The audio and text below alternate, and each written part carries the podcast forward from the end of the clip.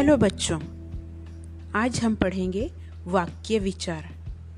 मैं आप लोगों को कुछ वाक्य बताती हूँ। आप उन्हें समझने की कोशिश कीजिए। हैं हुए, मैं नाव बैठे बच्चे। दूसरा वाक्य, हाथी यह ऐरावत है। ये वाक्य समझ में नहीं आ रहे हैं ना? क्योंकि इन दोनों वाक्यों का कोई अर्थ नहीं निकल रहा। लेकिन यदि इन दोनों वाक्यों का क्रम बदल दें तो ये इस प्रकार होंगे। बच्चे नाव में बैठे हुए हैं। दूसरा, यह ऐरावत हाथी है। ये दोनों वाक्य सही अर्थ स्पष्ट कर रहे हैं और समझ में भी आ रहे हैं। वर्णों के मेल से शब्द बनते हैं, लेकिन भाषा में उन्हीं शब्दों का, वर्णों का महत्व है जिनका कोई अर्थ निकलता है। वर्णों के सार्थक मेल से शब्द बनते हैं और शब्दों के सार्थक मेल से वाक्य बनते हैं। किसी भी भाषा में शब्दों का एक निश्चित क्रम होता है।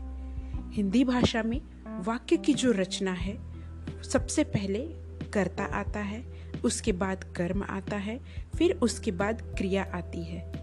यदि वाक्य इस क्रम में हो, उसके शब्द इस क्रम में हो, तभी उसका अर्थ स्पष्ट होता है। उसी के कारण वे समझ में आते हैं। भाषा में सार्थक शब्दों का महत्व है। तो इस आधार पर हम कह सकते हैं कि शब्दों का वह व्यवस्थित समूह, जिससे सही अर्थ स्पष्ट होता है, उसे वाक्य कहते हैं।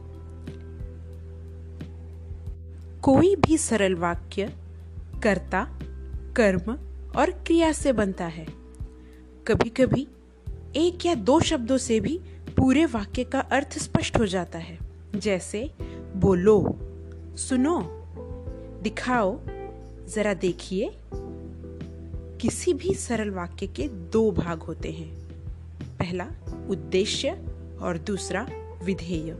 सबसे पहले हम जानेंगे उद्देश्य के बारे में। वाक्य में जिसके बारे में बात की जाए, उसे उद्देश्य कहते हैं। अर्थात, वाक्य का जो कर्ता होता है, वही उद्देश्य होता है।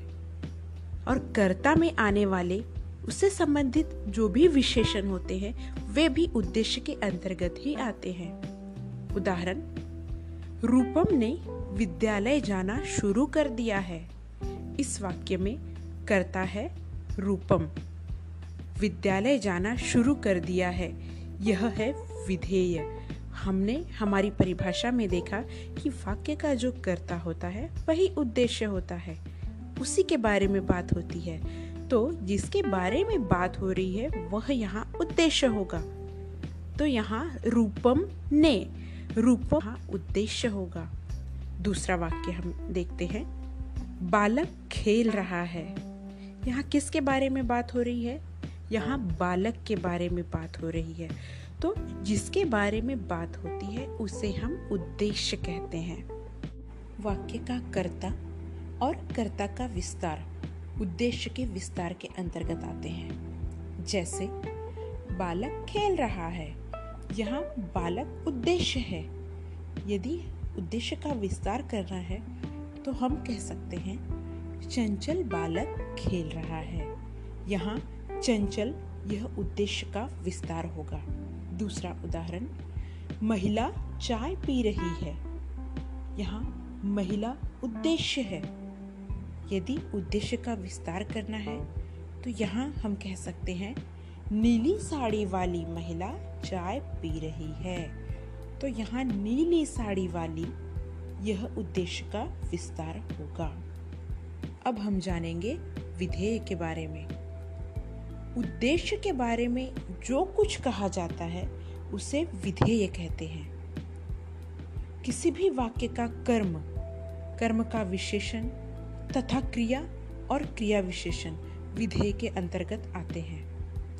जैसे, पक्षी दाना चुग रहे हैं। यहाँ, पक्षी उद्देश्य है, क्योंकि पक्षी के बारे में बात की जा रही है।